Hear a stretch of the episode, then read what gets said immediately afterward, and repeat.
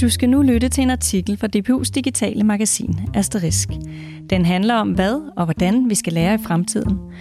En fremtid, hvor kunstig intelligens ikke er forbeholdt science fiction-universet, men øh, er et tilgængeligt værktøj for enhver.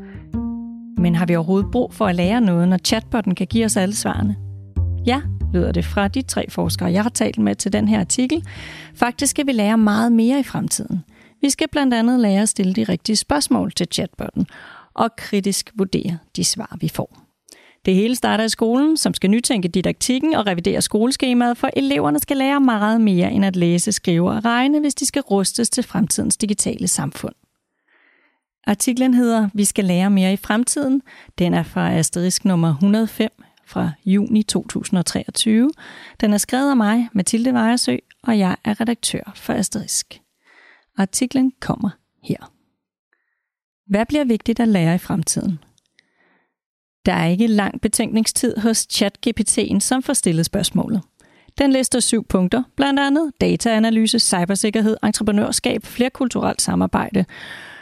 Gode bud, så hvorfor overhovedet tale med rigtige forskere til den her artikel, når chatbotten har alle svarene? Det er der flere gode grunde til. Først og fremmest, så ved vi jo ikke, om vi kan regne med det, chatbotten fortæller os. Taler den sandt? Hvorfor siger den det, den siger? Hvilken position taler den fra? Hvilke interesser ligger bag de svar, den giver os? Den type spørgsmål må vi forholde os til, når vi bruger den kunstige intelligens. Præcis som vi allerede gør, når vi hører en politiker udtale sig, eller en forsker, eller når vi læser en avisartikel eller en bog. Men med teknologien, og særligt den kunstige intelligens, bliver det mere nødvendigt end nogensinde at kunne vurdere information kritisk, mener Katrine Hasse, der er professor i fremtidsteknologi og læring på DBU Aarhus Universitet. Hun er pt. optaget af, hvordan den fremadstormende kunstige intelligens sætter nye standarder for, hvad der bliver vigtigt at lære i fremtiden. Med det følger også etiske spørgsmål. Hvor langt vil vi gå i vores iver efter at bruge teknologien til at lære mere?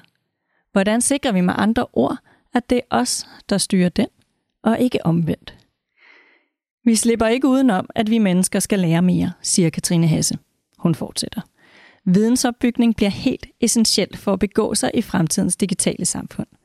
Vi skal vide noget om det, vi undersøger, og derfor bliver det vigtigt at have en bredde i sin viden og være parat til hele tiden at tage nye begreber ind og udvide sin horisont. Vi skal vide så meget, at vi kan sætte spørgsmålstegn ved de rigtige spørgsmål. Hun uddyber sit lidt kryptiske svar. Jo mere viden du har om det emne, du undersøger, jo bedre spørgsmål kan du stille til teknologien, og jo bedre kan du bruge den. Du skal vide nok til, at du kan spørge klart, vurdere kritisk og analysere de svar, du får fra chatbotten. Derpå skal du måske revidere dit spørgsmål, og så prøve igen med et nyt. Hun illustrerer sin pointe med et tænkt eksempel fra en skolesammenhæng.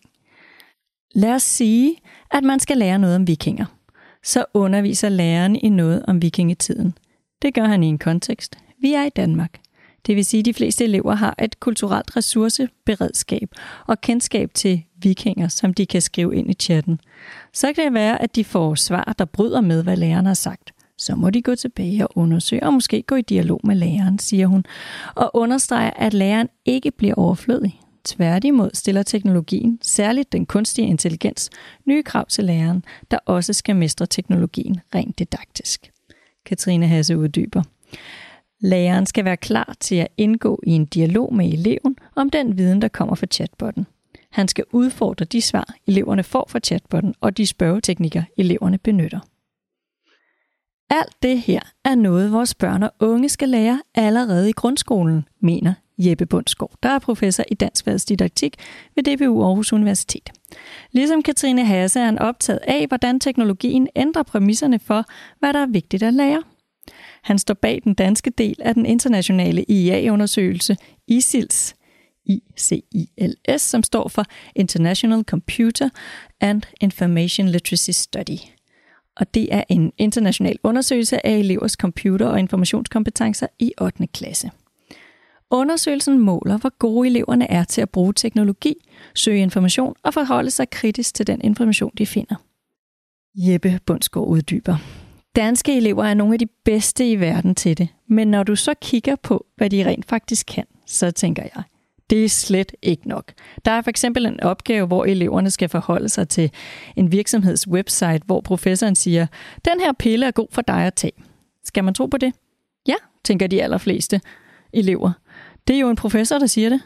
De er altså alt for ukritiske, siger Jeppe Bundsgaard, og lader forstå, at øh, der slet ikke er nok undervisning i kommunikationskritik i den danske folkeskole.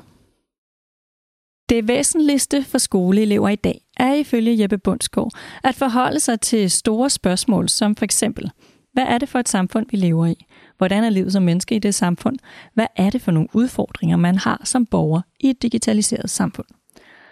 Han siger, som borger er du nødt til at være god til at deltage i demokratiske processer, og som forbruger skal du være bevidst om, at du er del af et kapitalistisk system.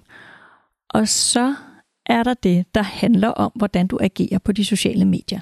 Forstår du, at du giver dine data væk til tech-industrien? At de tjener penge på at sælge dine fremtidige handlinger til andre virksomheder, spørger Jeppe Bundsgaard, der mener, at eleverne skal lære at brugsvurdere teknologien.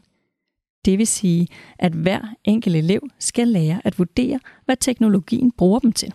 Han uddyber. De skal lære at tage stilling til, hvor meget de hver især vil lade sig manipulere.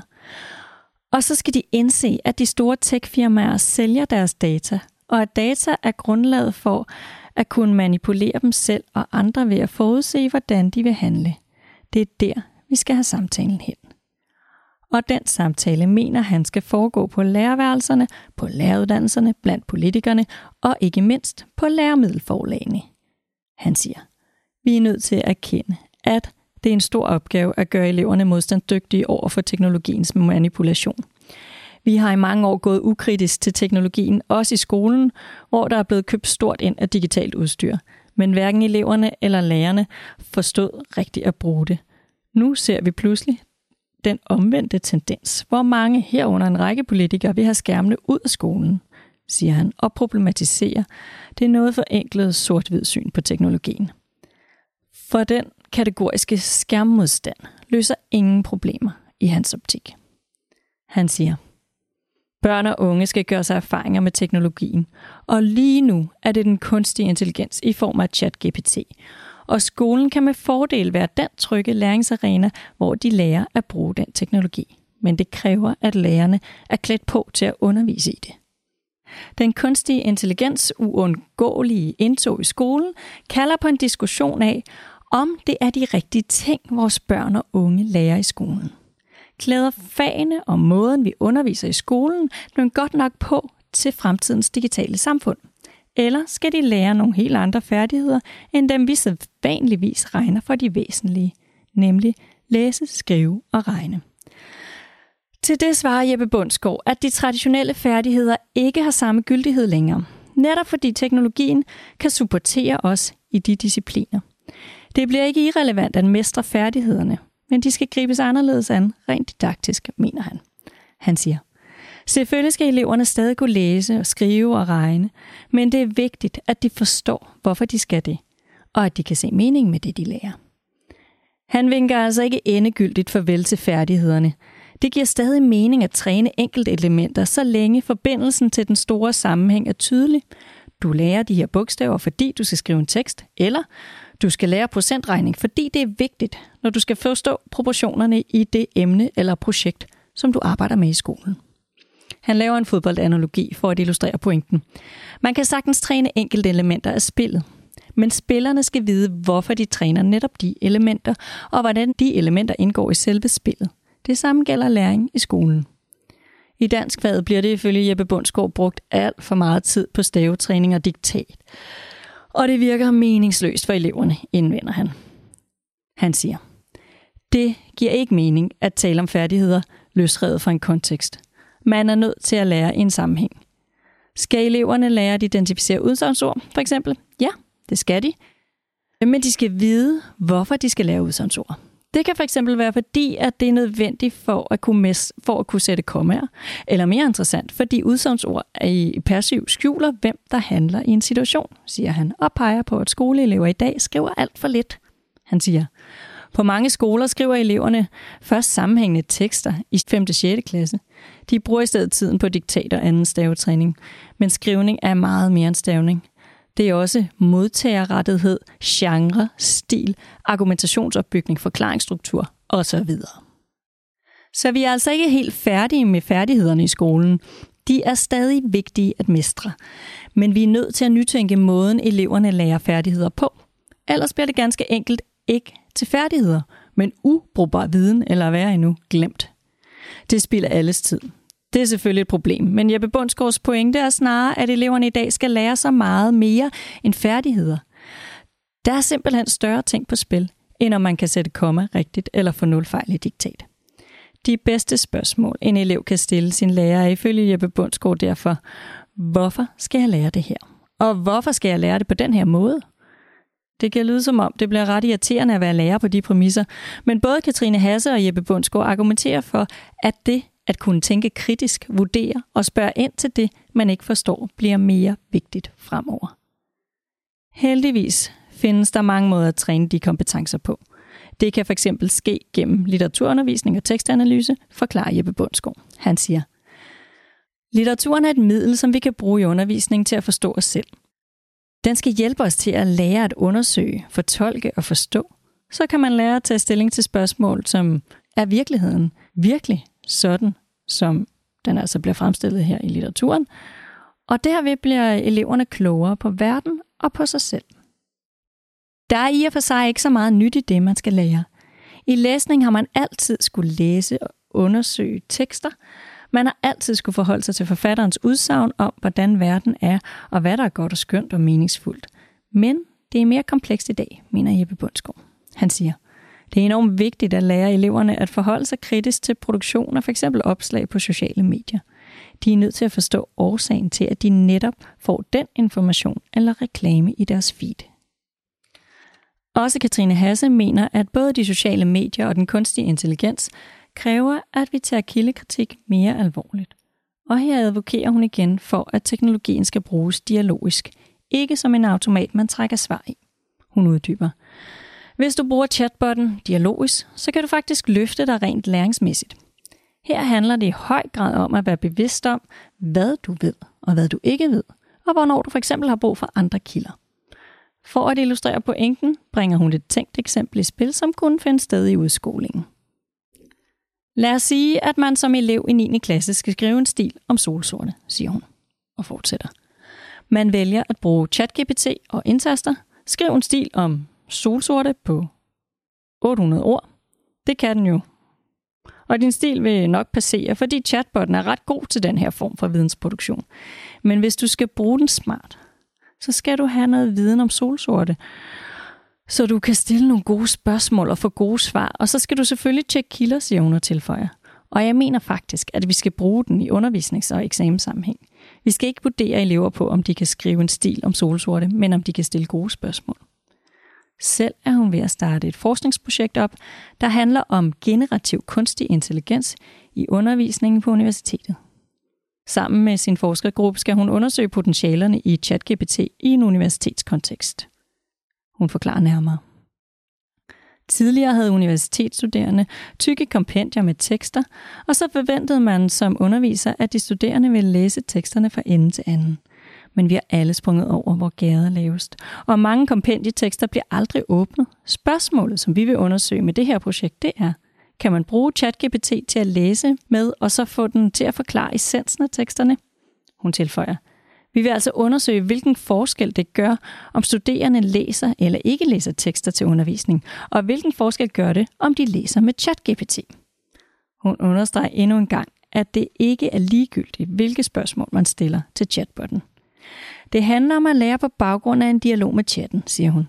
Det er den formidler er dens syntetisering af mange flere tekster, end man som studerende selv vil kunne læse til sit projekt eller inden en forelæsning. Men man skal forholde sig til den information, den kommer med, og man skal vurdere og analysere svarene og gå i dialog med chatbotten i den videre undersøgelse. I dialog med chatbotten er det vigtigt at være bevidst om, at man ikke kan vide alt. Man skal med andre ord kende rammen for sin viden og dermed også dens begrænsninger. Hun arbejder derfor med begrebet sokratisk uvidenhed. Kritisk sand starter med sokratisk uvidenhed, siger hun og fortsætter. Altså en erkendelse af, at der er noget, man ikke ved, men som man vil undersøge nærmere. Rigtig mange mennesker efterspørger ikke den viden, de egentlig har brug for for at blive klogere på et fænomen. I stedet færdes de i ekokamre af begrænset og nogle gange falsk viden. Vi kender det fra konspirationsforer på de sociale medier. På samme måde kan chatbotten misbruges, hvis man øh, kun stiller den spørgsmål, som bekræfter ens verdensbillede, frem for at udfordre det. Det kan blive et kæmpe demokratisk problem i fremtiden. Og i det ligger også en ulighedsdiskussion. For teknologien, særligt den kunstige intelligens, kan nemt ende med at synliggøre og skabe ulighed. Uligheden handler ikke om, hvorvidt man kan udvikle en app eller kan programmere. Det handler om kulturelle ressourcer, understreger Katrine Hasse. Hvad har du af ballast og forudsætninger for at kunne navigere i en informationstung verden, hvor du kritisk skal vurdere og skille sandheder fra usandheder?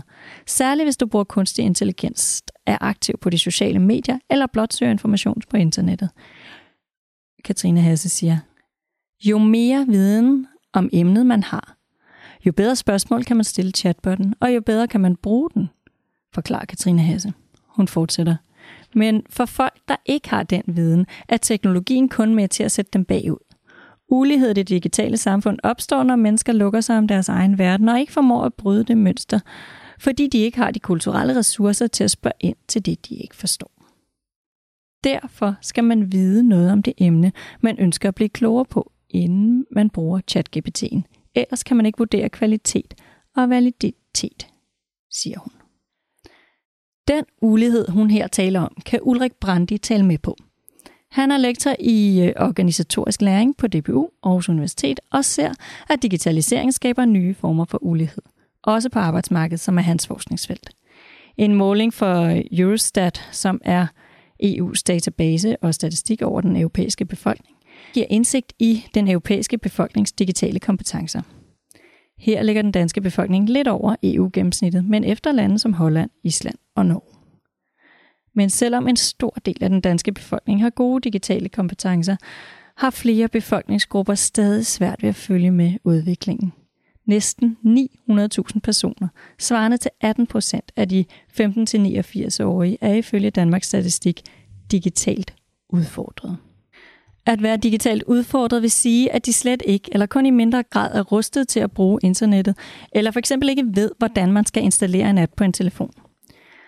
Men det er gået fremad med de digitale kompetencer, i hvert fald i et internationalt perspektiv, fortæller Ulrik Brandi. Han siger, Selvom Danmark i den internationale måling, der hedder Digital Economy and Society Index, DESI, for korteste, placerer sig i toppen, når det gælder befolkningens generelle digitale færdigheder, så må vi tage alvorligt, at 18 procent af de 15-89-årige i Danmark er digitalt udfordret.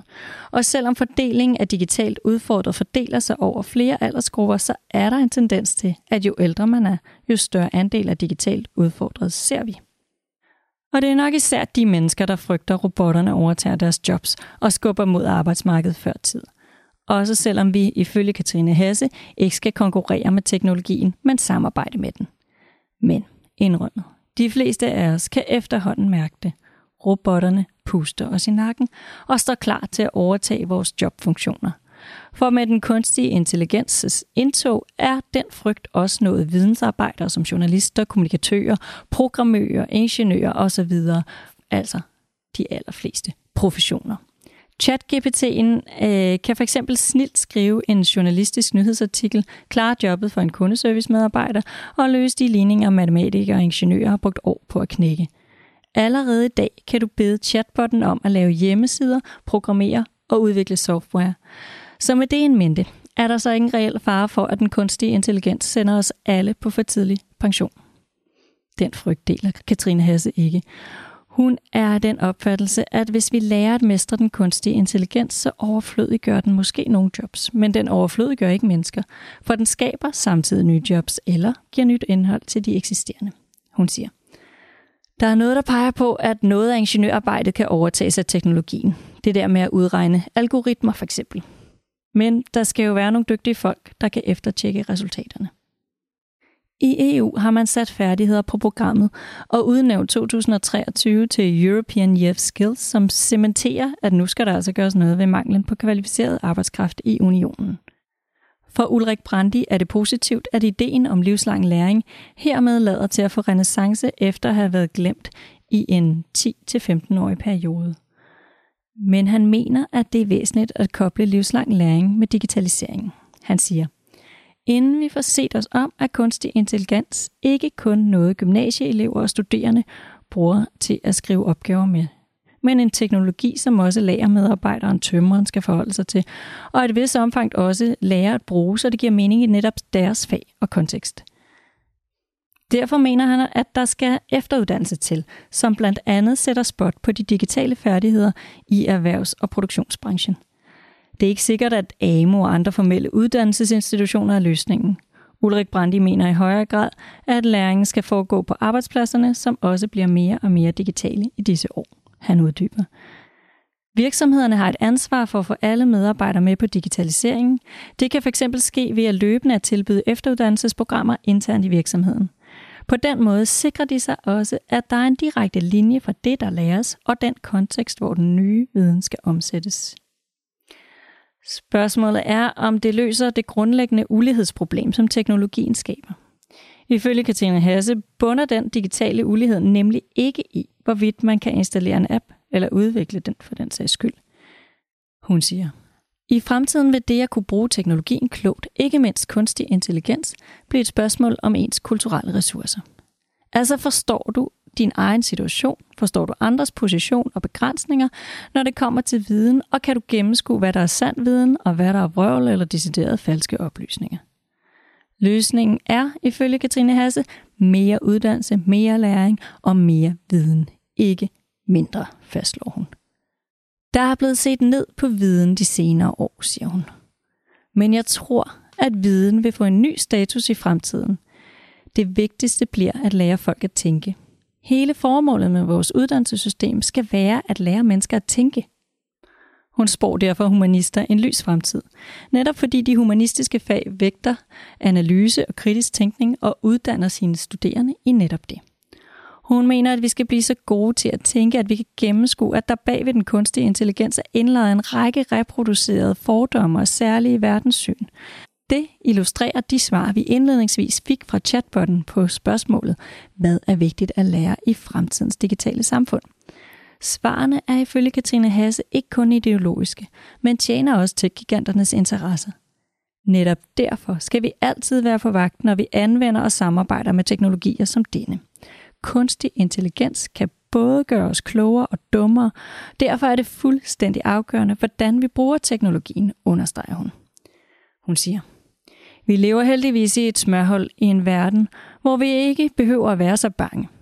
Men i Kina, Mexico, Saudi-Arabien osv., der bruger de den her teknologi til at manipulere deres befolkninger og til at overvåge systemkritikere. Så på verdensplan er det yderst presserende, at mennesker får en bredere forståelse af, hvad det vil sige at interagere med den her form for teknologi.